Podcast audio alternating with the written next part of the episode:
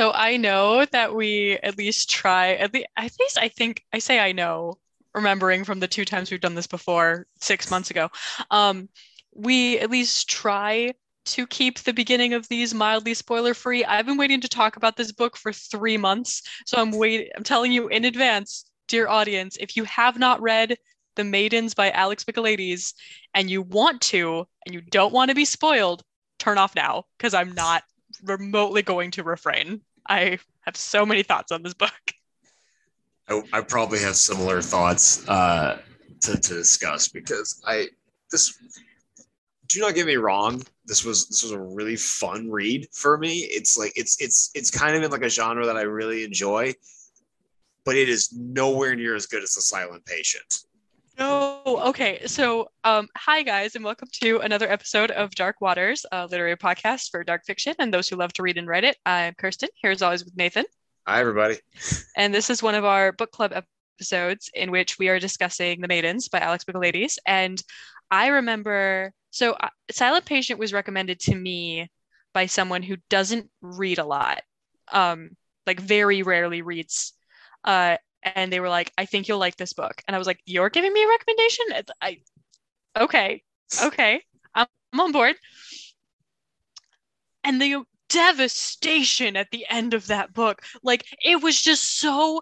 That ending was awful but so satisfying like i just felt like i need to take a second to breathe and absorb what's happened but i also just felt so satisfied that that was the ending. And even if the building blocks weren't perfect the ending was great. And this was uh, someone with better words than me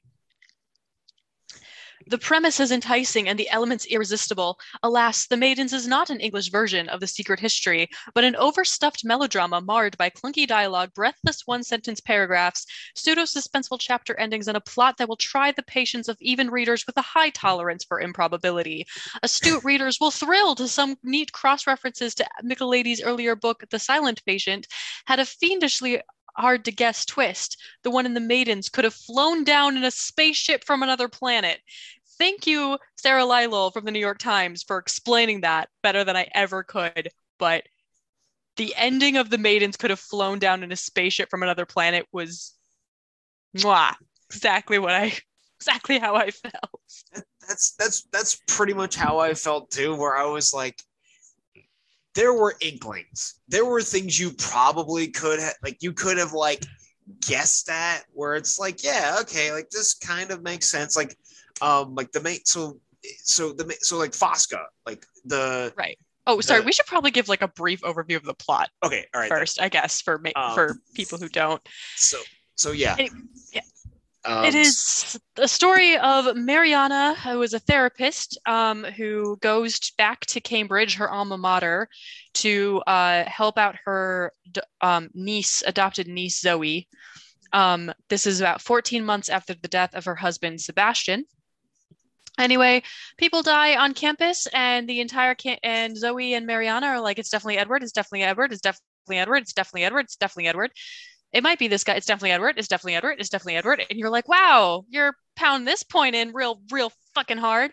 Yeah. And then at the end, amazingly, it's not, but it's not anyone else it could have possibly been. It is the worst setup for a twist ending. Oh.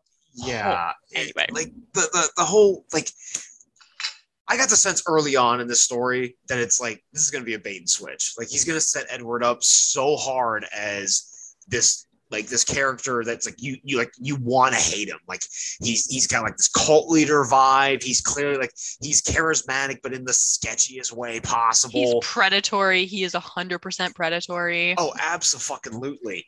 But like he sets him up like you want to hate him and in doing so he tips his hand so hard towards like he tips his hand so hard toward a towards a bait and switch because you can't lean that hard into it you can't lean you know that what? hard into making someone be hated.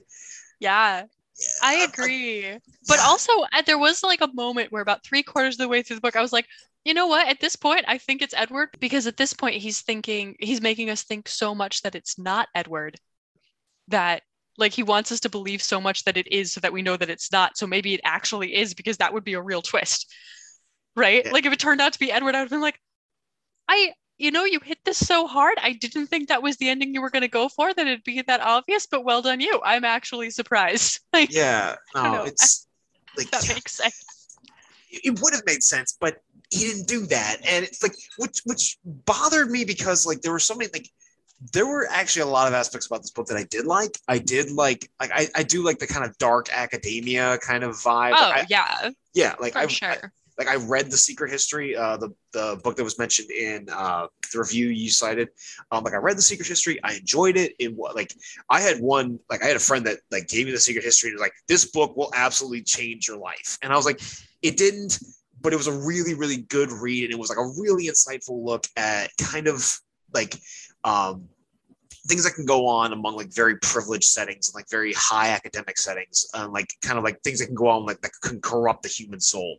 And this book tried to kind of touch on that. Like it tried like it definitely like fosca being predatory or the fact that he had like a small clique of female students um who like almost worshipped him which was incredibly creepy but the fact that they were like all from like very upper crust families or it seemed that they were all from very upper crust families that had like very strict codes of conduct like it was just like it gave off like the i think the vibe that nicholas was going for is that like these are like the the temple virgins that would be oh, seen in like greek or, or roman temples and oh, like oh, yeah. yeah that was that was creepy enough and it was weird enough to the point where it's just kind of like this is actually a really kind of fun thing to like not fun.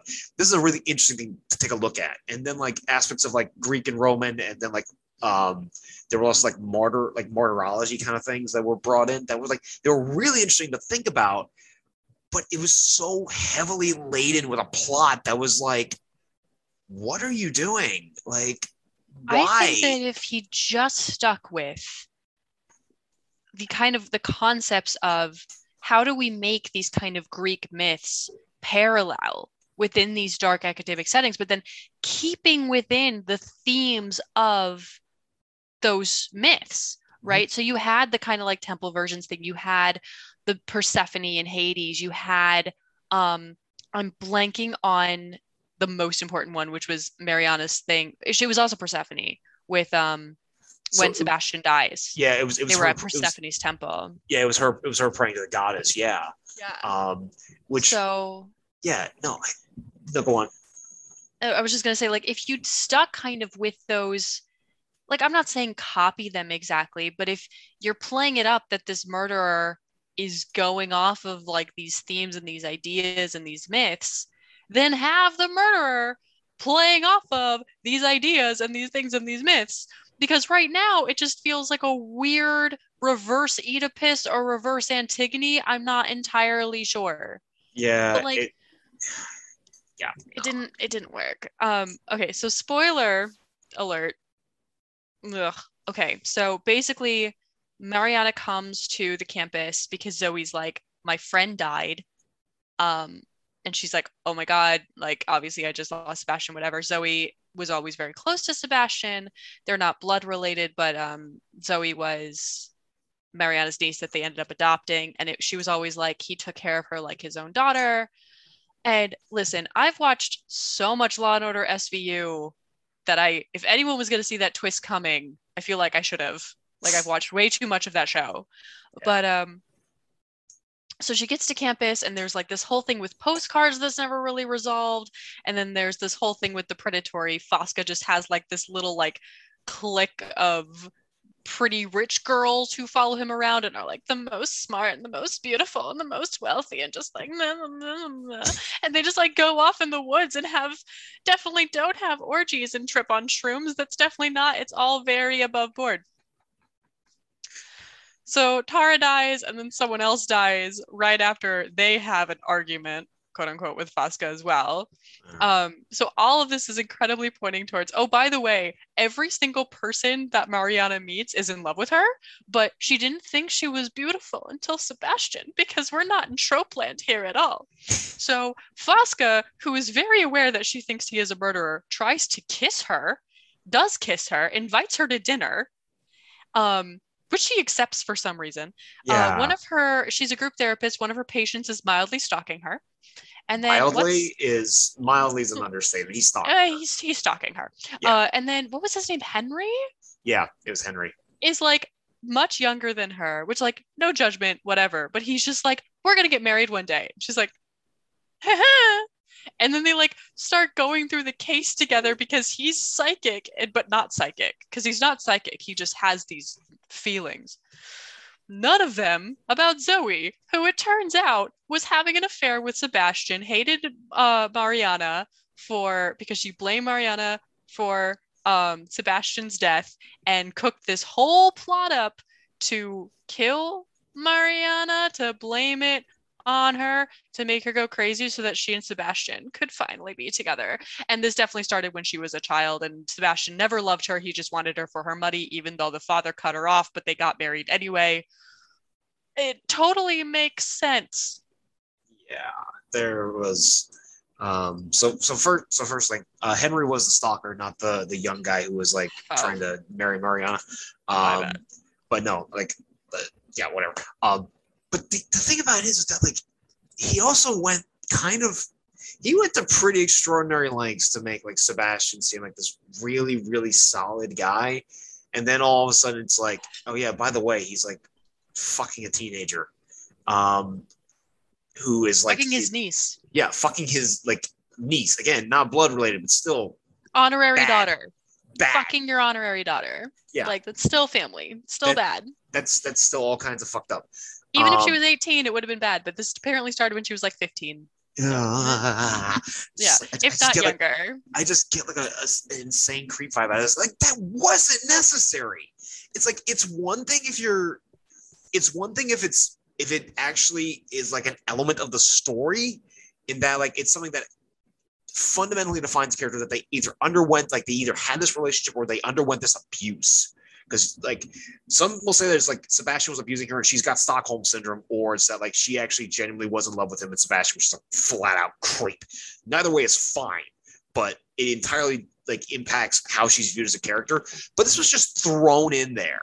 Just a- absolutely out of the blue. There was no like she suspect like even though she's seeing the world through rose-colored glasses, she's obviously like very sad and blah blah blah blah. All of her stories, all of her reminiscing, there's only like one thing in there where it's like her dad didn't like him, but also the entire plot is set up that her and her dad never had a real relationship. Mm-hmm. So why would we think as the reader that her dad having a bad feeling about this guy matters in any mm-hmm. way? Mm-hmm. Yeah, it's just That's If- the only clue we get, and that's before Zoe's even a part of the picture. yeah, and that's not a clue because It's not a clue. yeah, a, a clue would point you in like some direction towards having this resolve or like towards like an actual logical conclusion as opposed to like that's weird but also kind of makes sense in like this context not in this one um and it just in so many ways uh, like it was just so so frustrating to read that like by the like when i so when, when i when i when i finished it I actually um because my mother loved The Silent Patient. Like it is the only like book that she and I have actually agreed on. Like we both love it. And so uh, she found out that I was reading The Maidens and she said, Well, I love The Silent Patient. It's by the same guy. Like, would you recommend it? I'm just kind of like, eh, no, I, I wouldn't. And she was like, Really? And I'm like, Yeah, no, it's it's it's not as good. Like, don't don't don't invest your time unless you have like an audiobook and you have a very long drive coming ahead of you do not read this book mom um I had it on audiobook. Somehow that made it worse. oh fuck that's always like that's always worse like when it's yeah I So- just like I literally was just staring at like while they're lo- while it's playing. I just like was looking at my phone, being like, eh, yeah, th- why "No, no, you did." Mm. I was so mad. you greek son of a bitch um Um, so what they so I found another review that again ex- says this a lot better than I could. This was on Goodreads. Instead of allowing the Maiden Society, so this is the Fosca's the professor's cult. Um, instead of allowing the maiden society aspect to be a vehicle through which female power, ownership, and sexuality ownership of sexuality and intellect could be used to execute violence and autonomy, even the retribution on the men who harmed them. He, he meaning Michaelides, relegated the society to a bunch of girls love struck and lusting after a professor. Instead of making Zoe a nuanced, complex person whose grief manifested into a cunning, manipulative, and violent adult, he made her a pawn to a dead psychopath who seems more myth than anything else, imbued with too much importance and influence. Zoe's mental health journey and ultimate emergence as the murderer could have been a fascinating character study on grooming and sexual trauma and grief. Instead, it was just vapid and trite. Entirely so. Like, it was just so tacked on her emotional distress at the end, her entire like announcement to Mariana of like, I was the one Sebastian was in love with. He never cared about you, blah, blah, blah, blah, just went against everything we'd read for the hundreds of pages prior with no buildup and like what what's the payoff then? Like i just as a reader feel gut punched. Yeah and like not and, in like a good way.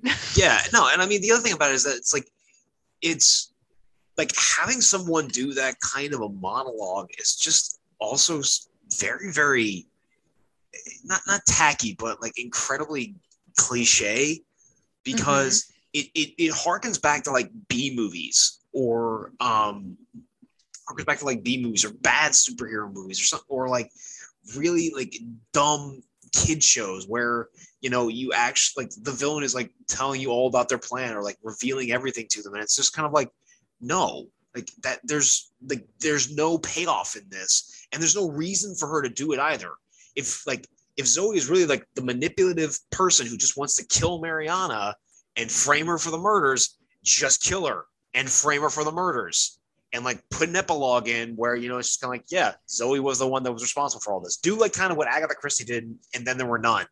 Like have that kind of reveal at the end of it.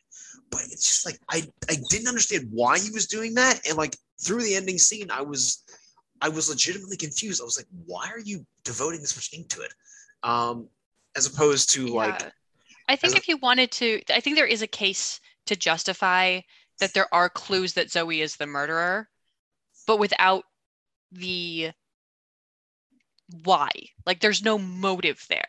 Mm-hmm. To say that like the person who's leading Mariana on a very obvious track and is like kind of helping her along the way. Mm-hmm. Like to just say, oh, that's kind of weird that she like just knows things or like that she's been secretive with this person that she seemingly has a loving relationship with and blah blah blah blah blah.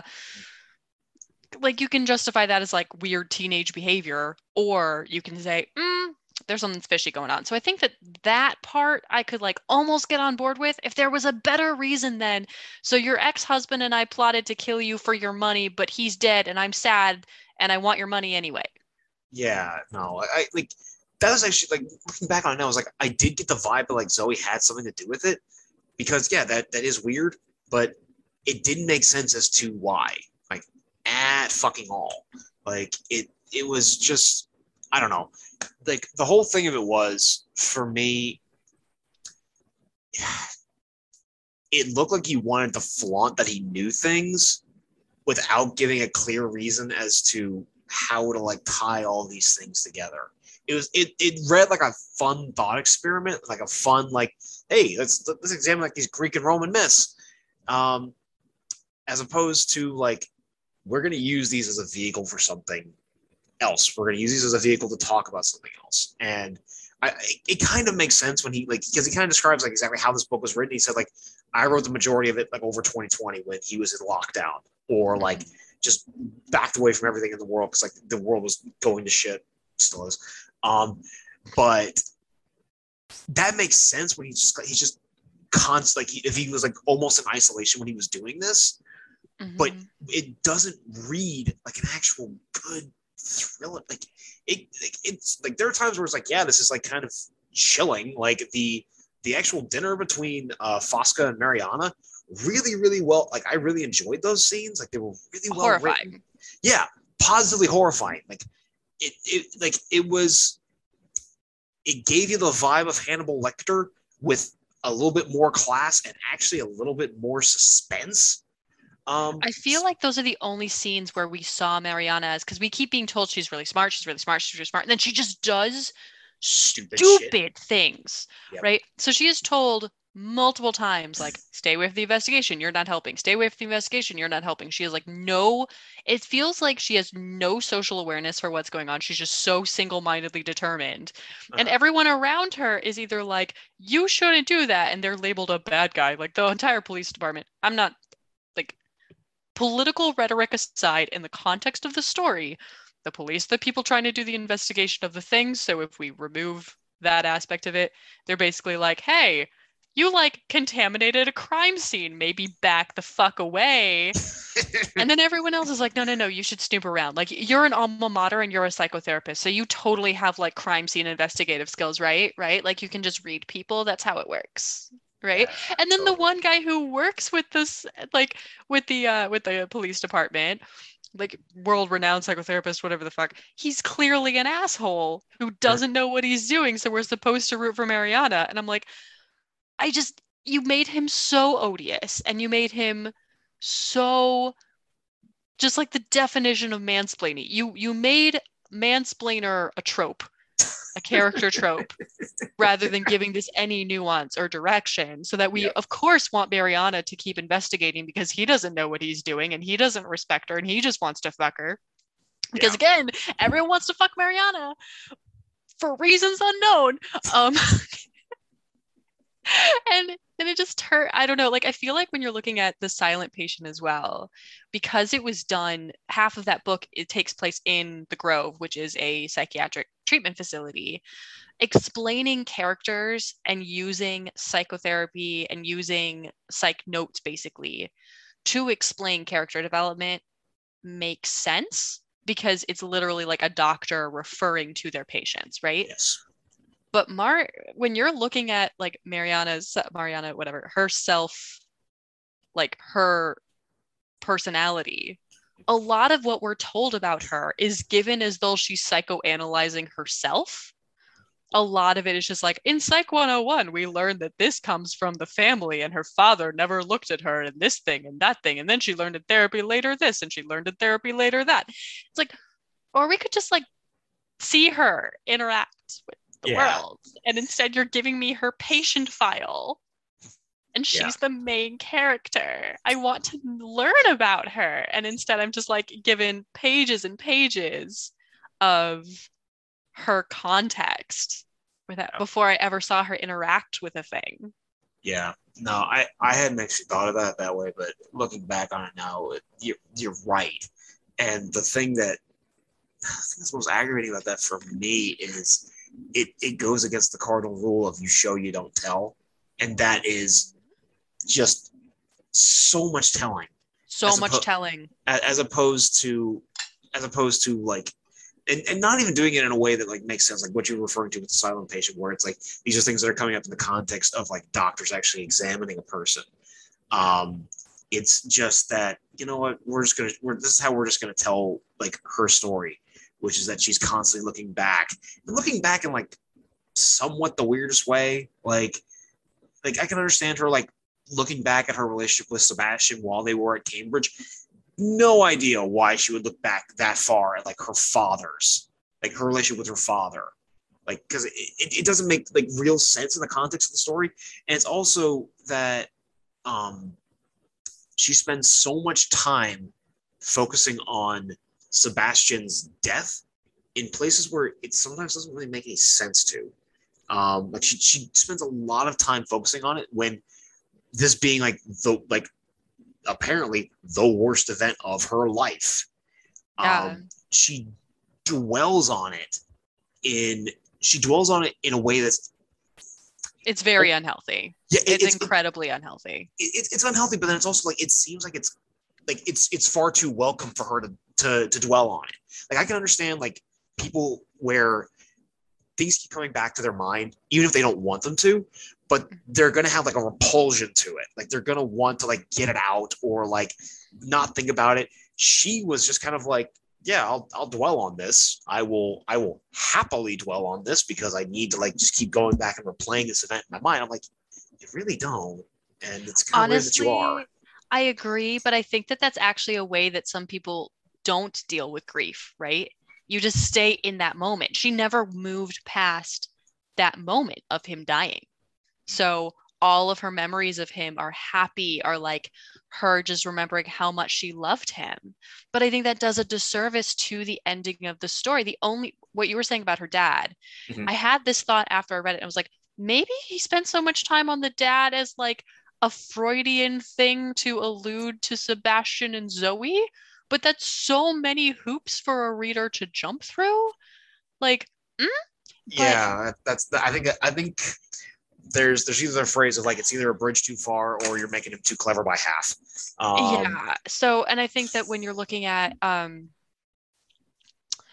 uh, sorry, I completely lost the train of thought for the other part of what you were talking about. Um, uh, her dwelling on Sebastian's death. Right. Thank you. Um, her dwelling on Sebastian's death. I think it's it sets up her character to like be completely incapable of seeing anything wrong with him. But the problem is that everyone around her is also like, he was perfect. So if you're going to have this person just dwelling in this grief and dwelling in their guilt and dwelling in this was the best thing that ever happened to me and I'm not a person without him, very unhealthy, which I did absolutely get from her memories that they had an unhealthy relationship. Two, it's not allowing the reader to see beyond, oh, maybe we have an unreliable narrator as to his memory because everyone else is saying, what a great guy, what a great guy, what a great guy.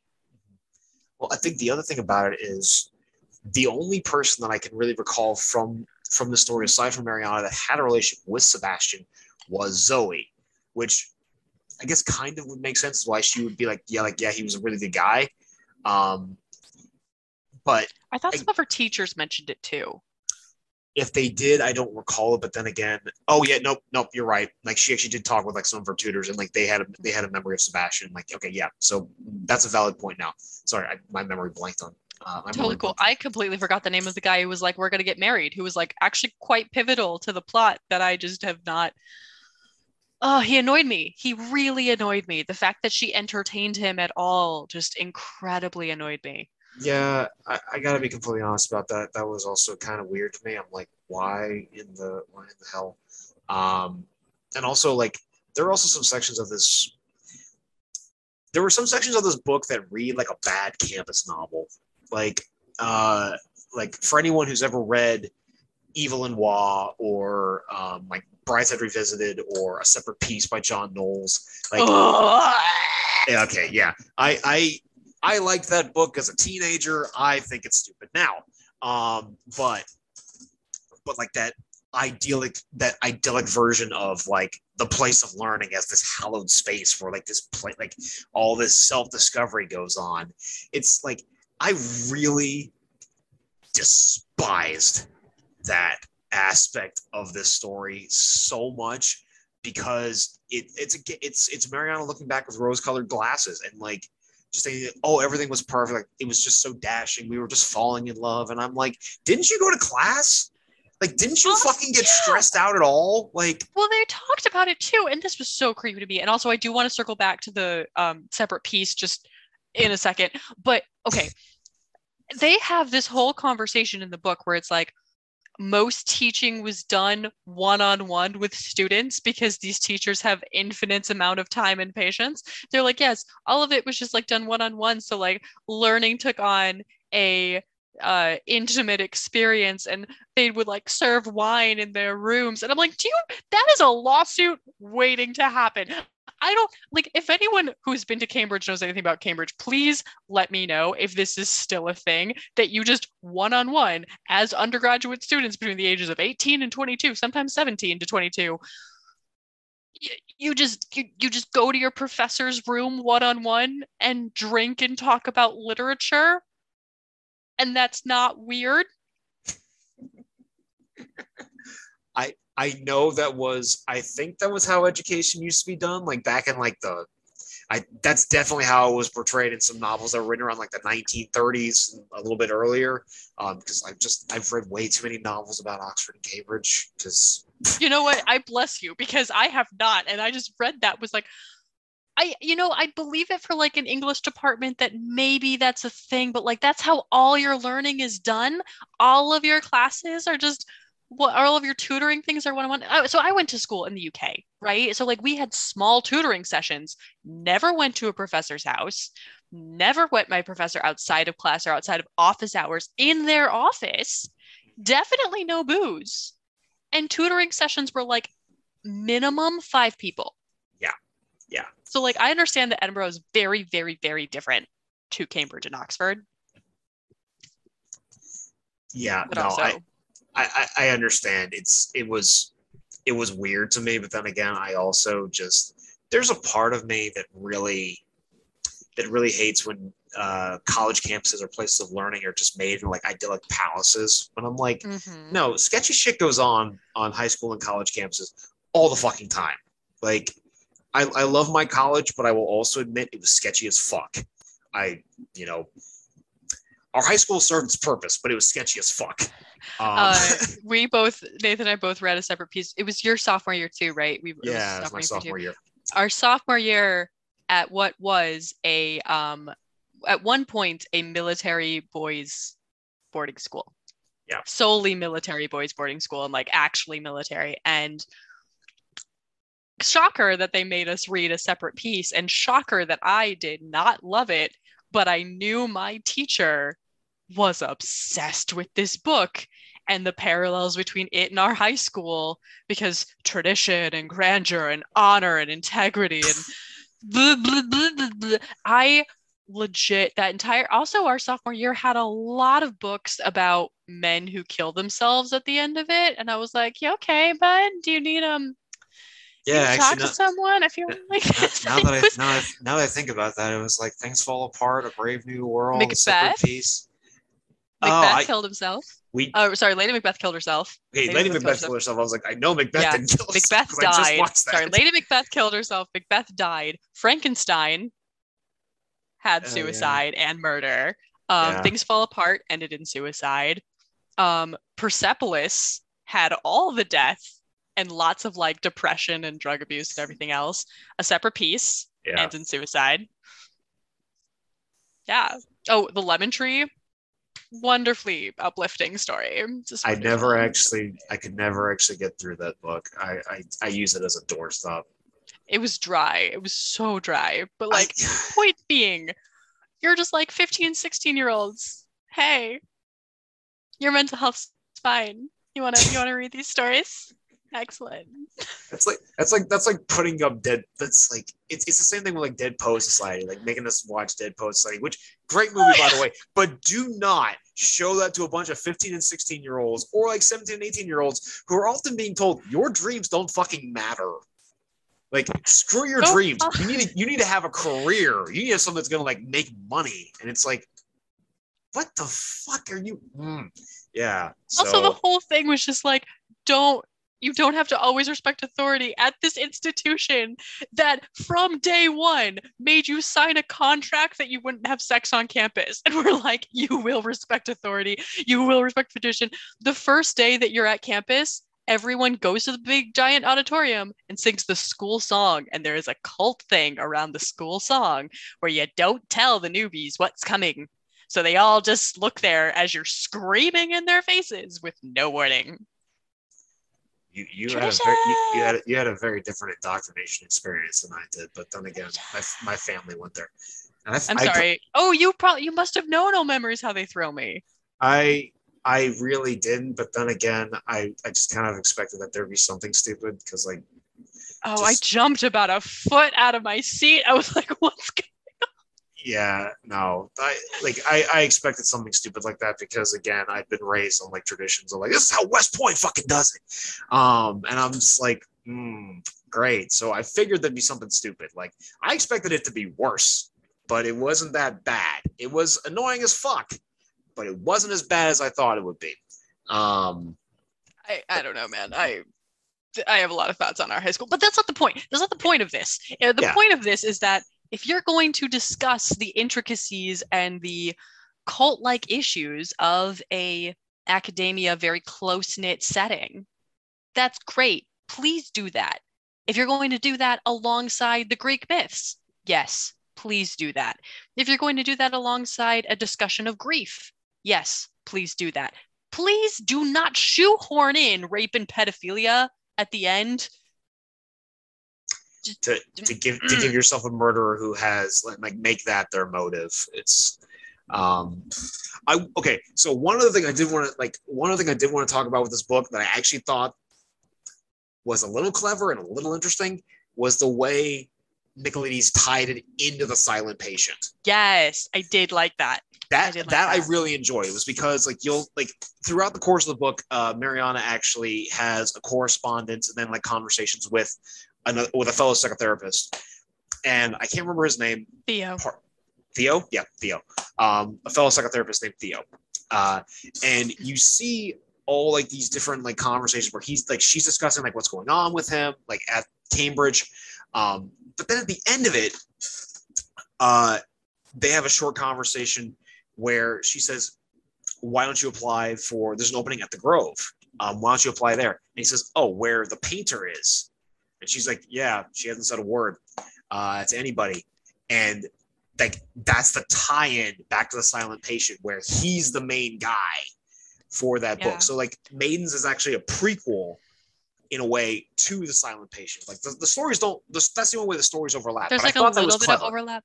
I did think that was clever. I didn't like how many times he mentioned it, but I did appreciate the ending in the sense that it gave us more so than Mariana and Zoe's story at the end. So I don't I don't want to spoil the silent patient. I really oh, no, do no, want no, people to enjoy that.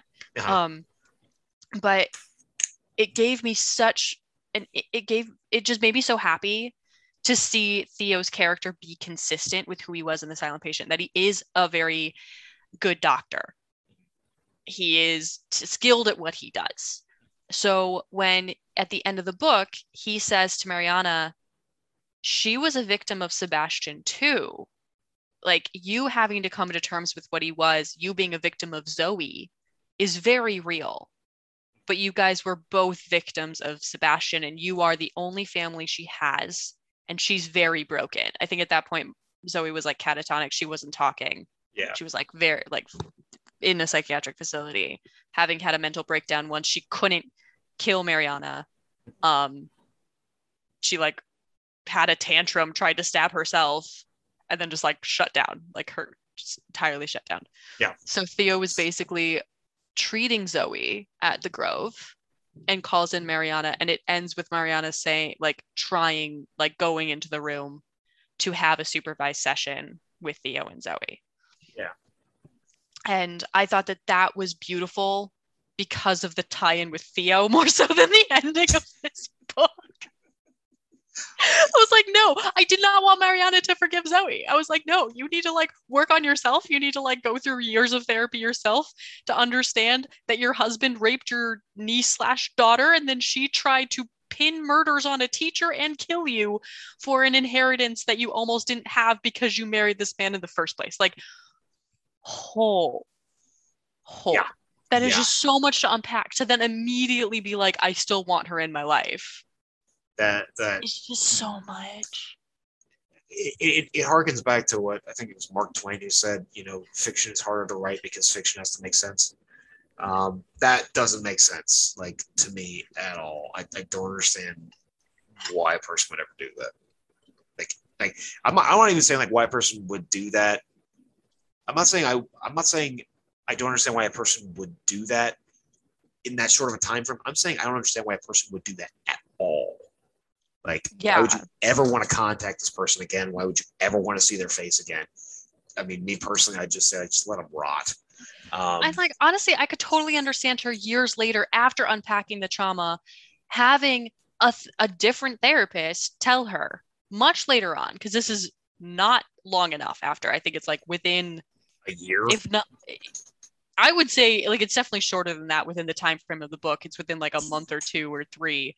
Um Fuck. maybe. I could be wrong. I could be wrong, but she I don't think it was long enough to remotely justify this kind of interaction. Mm-hmm.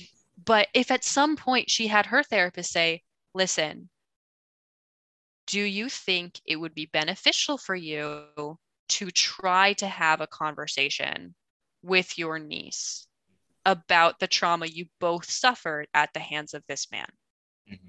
I think it would be healthy for you to have some semblance of closure. You she was such an important part of your life. You did love her, blah blah blah blah blah. Now that she is in prison, maybe you should have a supervised visit just to check on her safety. Because I could see Mariana as a character in therapy being like, I don't know, I feel guilty because I've left her alone. I don't want this, blah, blah, blah, blah, blah. And then like through that, once she's stable, someone saying, okay, baby, go test these waters out. But it just all happened so quickly that I was like, mm, mm, mm. this is wrong. This is, it just feels Even, wrong. Yeah. Even if it was Theo being like, I think she needs you. I think she needs support. She doesn't have anybody. I think seeing you would be good for her because you have both suffered. But the book ends with her being like, not yet. Yeah. Soon, not yet. Yeah. I would have been totally fine with that. I mean, I wouldn't because the ending is still awful, but like I would have been more okay with that. Yeah. Yeah. No, I definitely agree with that. I mean, there just there were so many aspects of this book that really could have worked, and then they just got completely like train wrecked at the by the end of it. And it it's such it's such a shame because I like the things like Michaelides is a very very like he's a very strong writer. Like he has a lot of talent, but in so many yeah. ways, this book just completely jumped the gun. You know what? If I had to make a guess as to what happened, The Silent Patient did so well. I'm pretty sure that was his first thriller. It was. I think it was his first book. Yeah. Like that book just did so well. Deservedly so. It did so well. It's becoming a movie. How do you tell somebody this method that you used last time, this combination of psychotherapy and myths and thriller and murder mystery, all that going between different points of view, whatever. How did that it like it worked last time, it's not this time. Like how do you tell your author that? And I feel like this is just a missed case of an editor being afraid to say no. No. Yeah. I know your first book did good, but this isn't it. It will still sell. And that's the thing, right? Because it did sell. It's becoming yeah. a TV series. It's obviously still selling. It is? Yeah, it's becoming a TV series. It was auction it was done before the book even came out. It was signed onto a TV, oh, a TV series. Shit. I'm actually mildly excited to see what they do with it and see if they do it like see if they fix it.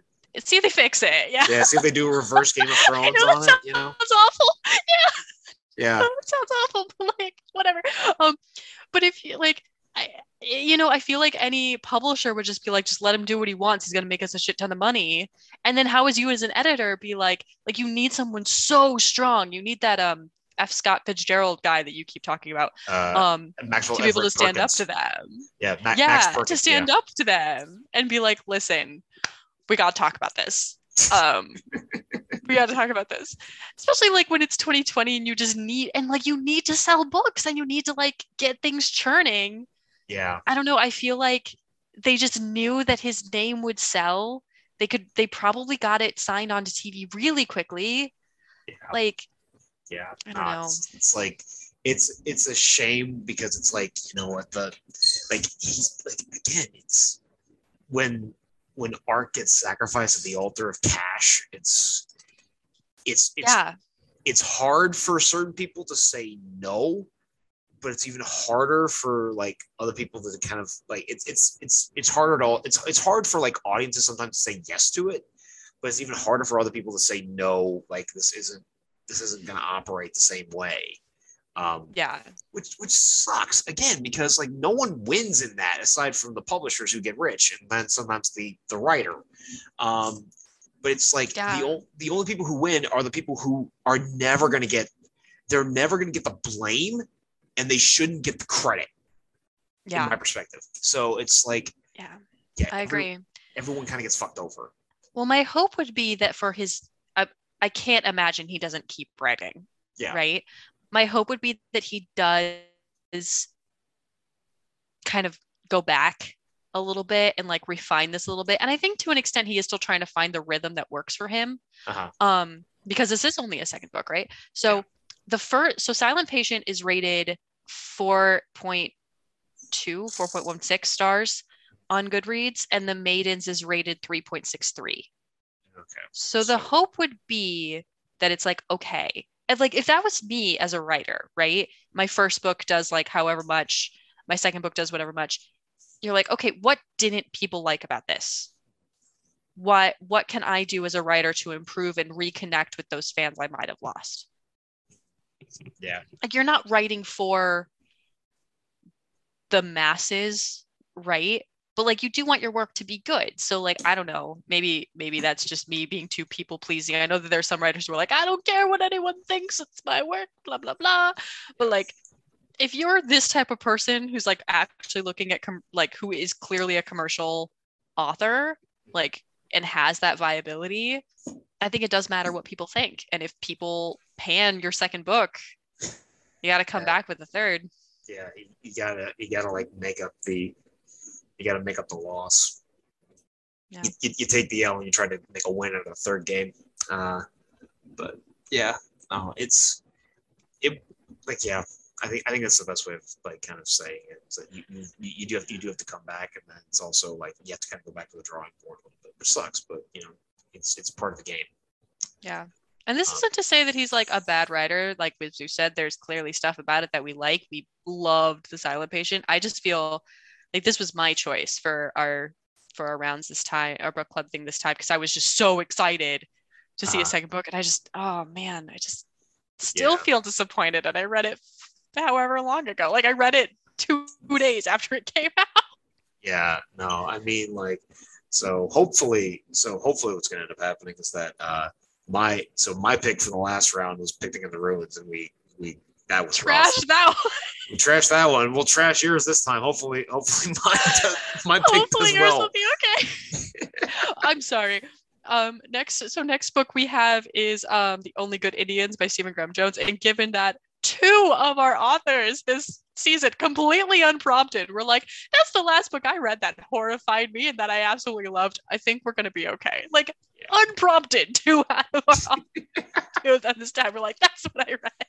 Yeah no and if uh and if we do trash it that's what i'm just gonna i'm gonna just be like sorry man. Like i i, re- I really i really did love this but I, yeah or, or that'll be the one where like we're actually like debating each other actively. I'm just like, no, no, no. Like if you think that's bad, I'm just like, no, that was fantastic, and shut your mouth.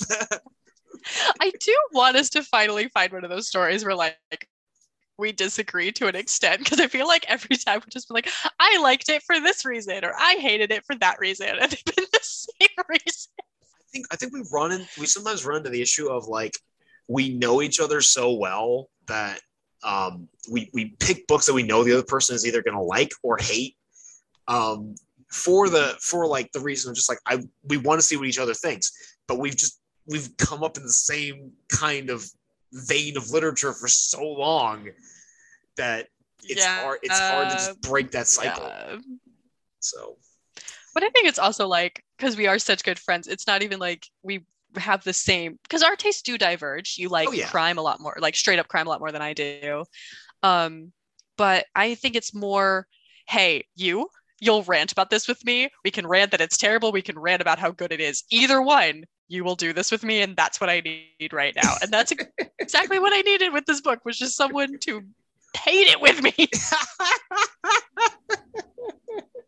I uh oh man, what was it? Uh I just finished for some reason, this comes to mind now, and we can cut this, but if it's completely nonsensical. But I just finished uh, John le Carre's second to last novel, so the one he wrote before, the one he wrote before the one he was writing when he died. Uh, oh no!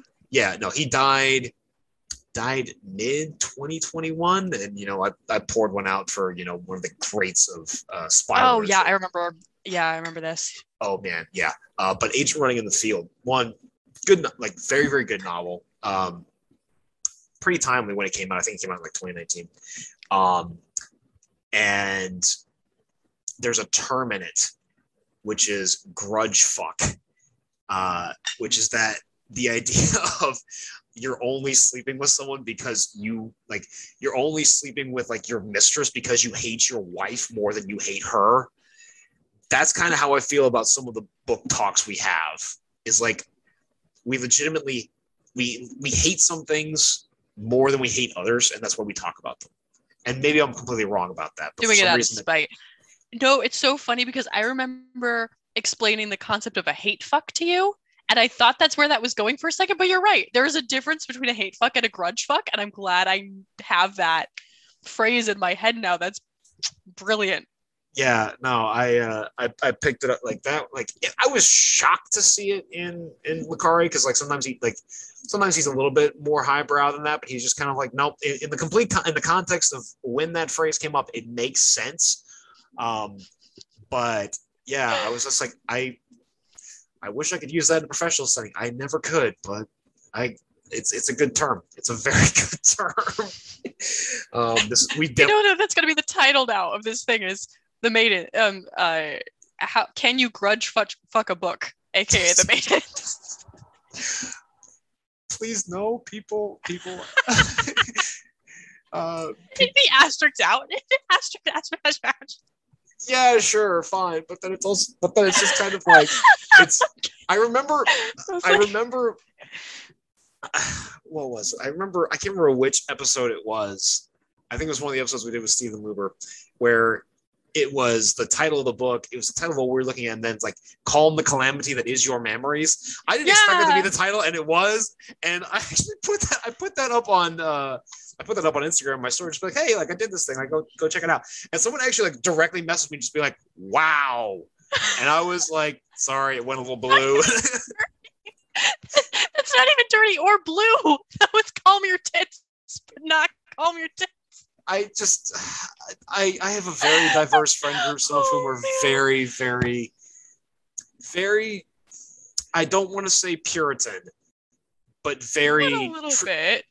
Very traditional, like very traditional in certain things. So yes, if you want to put grudge fuck, just asterisk it out in case like you know uh, my- yes I yes I would yeah. asterisk this out. I'm trying to think if there's like Okay, I at least didn't say the story of when Nathan rides a bull. It was just the story of the bull.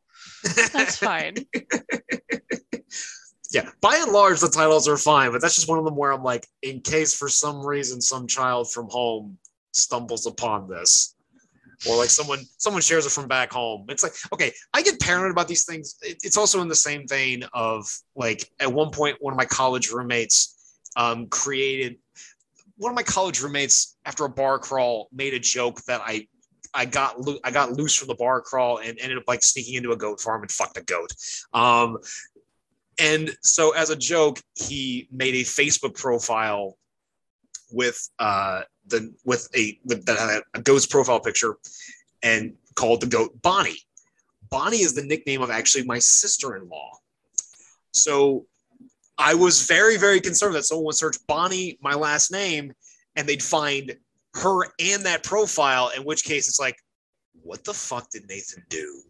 Um, and like, oh, I, no. I, I was, I was oh, like, no. thankfully they took it down, but I was livid. And it's all, it, it just goes to show I'm very paranoid about certain things just because I'm like, I don't know who sees what.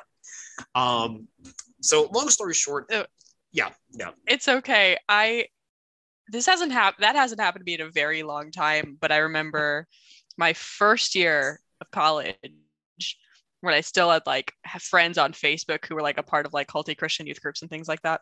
Yeah. And facebook hacking was still like facebook hacking like you leave your computer open and someone like types in a status like when that was still a thing.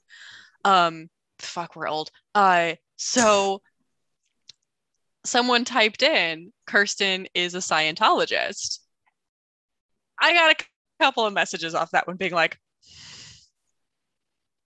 you okay? Do we need do we need to, the Lord to save you? And I was like, no. it's a joke. Yeah. It was a joke. The, I'm it was a joke. yeah. Yeah. No, I'm no one ever took that to me. The the best thing that ever happened with that was actually uh, a friend of mine. So I, I I Facebook hack quote unquote a friend of mine because he left his computer open on all those. I was always I was always giving him shit that he left his laptop open. Um, you have to teach I, a lesson at that point. I did, so I, I, left like a very long status and just been like, yeah, you know, like I, I'm an idiot, quote unquote, whatever. Yeah. A year later, I left my laptop open.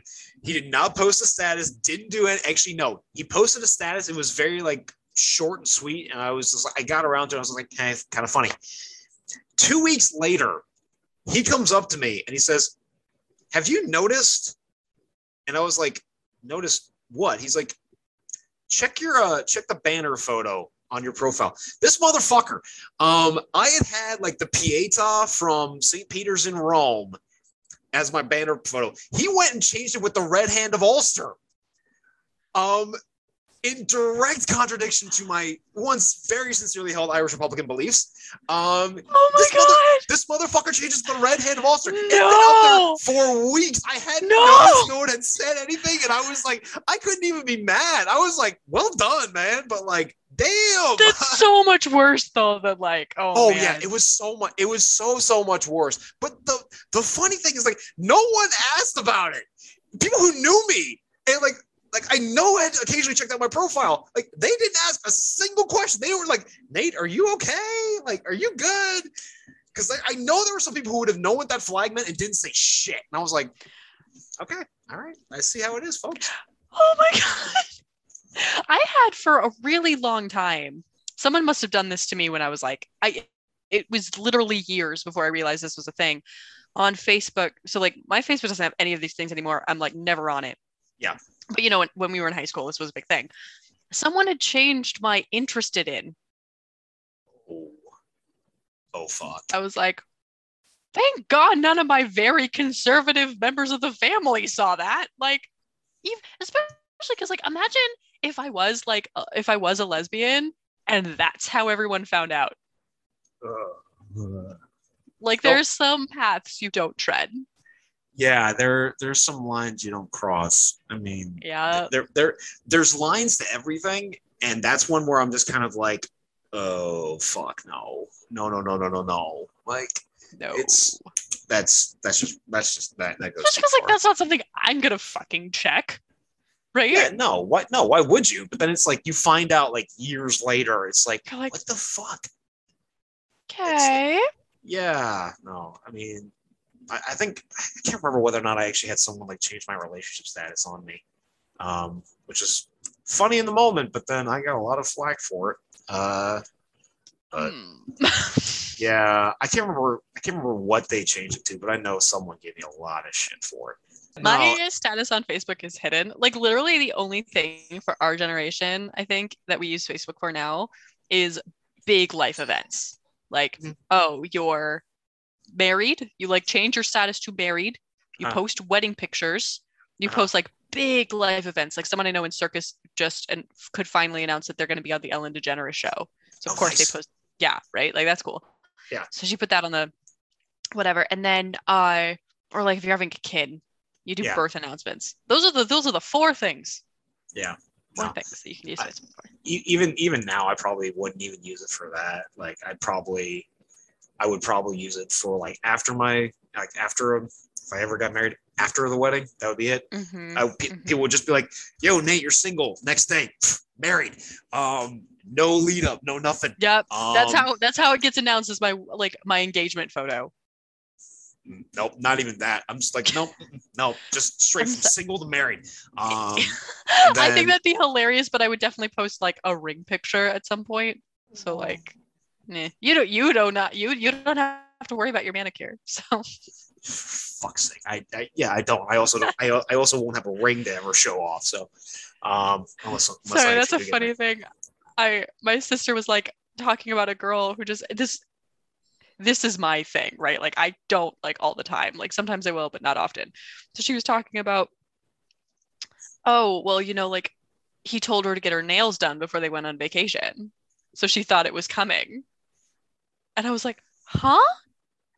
Like legit just had a moment where I didn't put it together. She was like, for the photo. And I was like, oh. Oh, okay. I just feel like I leveled up a girl note. Like I like moved up the ladder of femininity. Yeah, But Uh, on yeah. that note, uh, join us next time on book chat for uh, Only Good Indians by Stephen Graham Jones, which I don't, I don't think we'll be as angry, but might be less animated as we just like stew in the darkness. stew yeah. in the darkness and the terror. of yeah. just just life. Um, but in the meantime, uh, hopefully this podcast finds you all well. Uh, someone happy. hope it hope it makes you laugh. Um, but in the meantime, uh, please uh, rate us, uh, rate us, and subscribe on whatever uh, podcast service that you uh, choose to use. Read the uh, silent patient. Read the very much read the silent patient. Um, if you have any work that you want to share with us or any work you want us to promote, please email us at darkwaterspodcast at gmail.com. Uh, again, like, comment, subscribe. Uh, share this with all your friends, um, particularly anyone who has already read the Maidens and has similar feelings to us. Um, you're not alone out there. There are kindred spirits. You're not alone. We're here.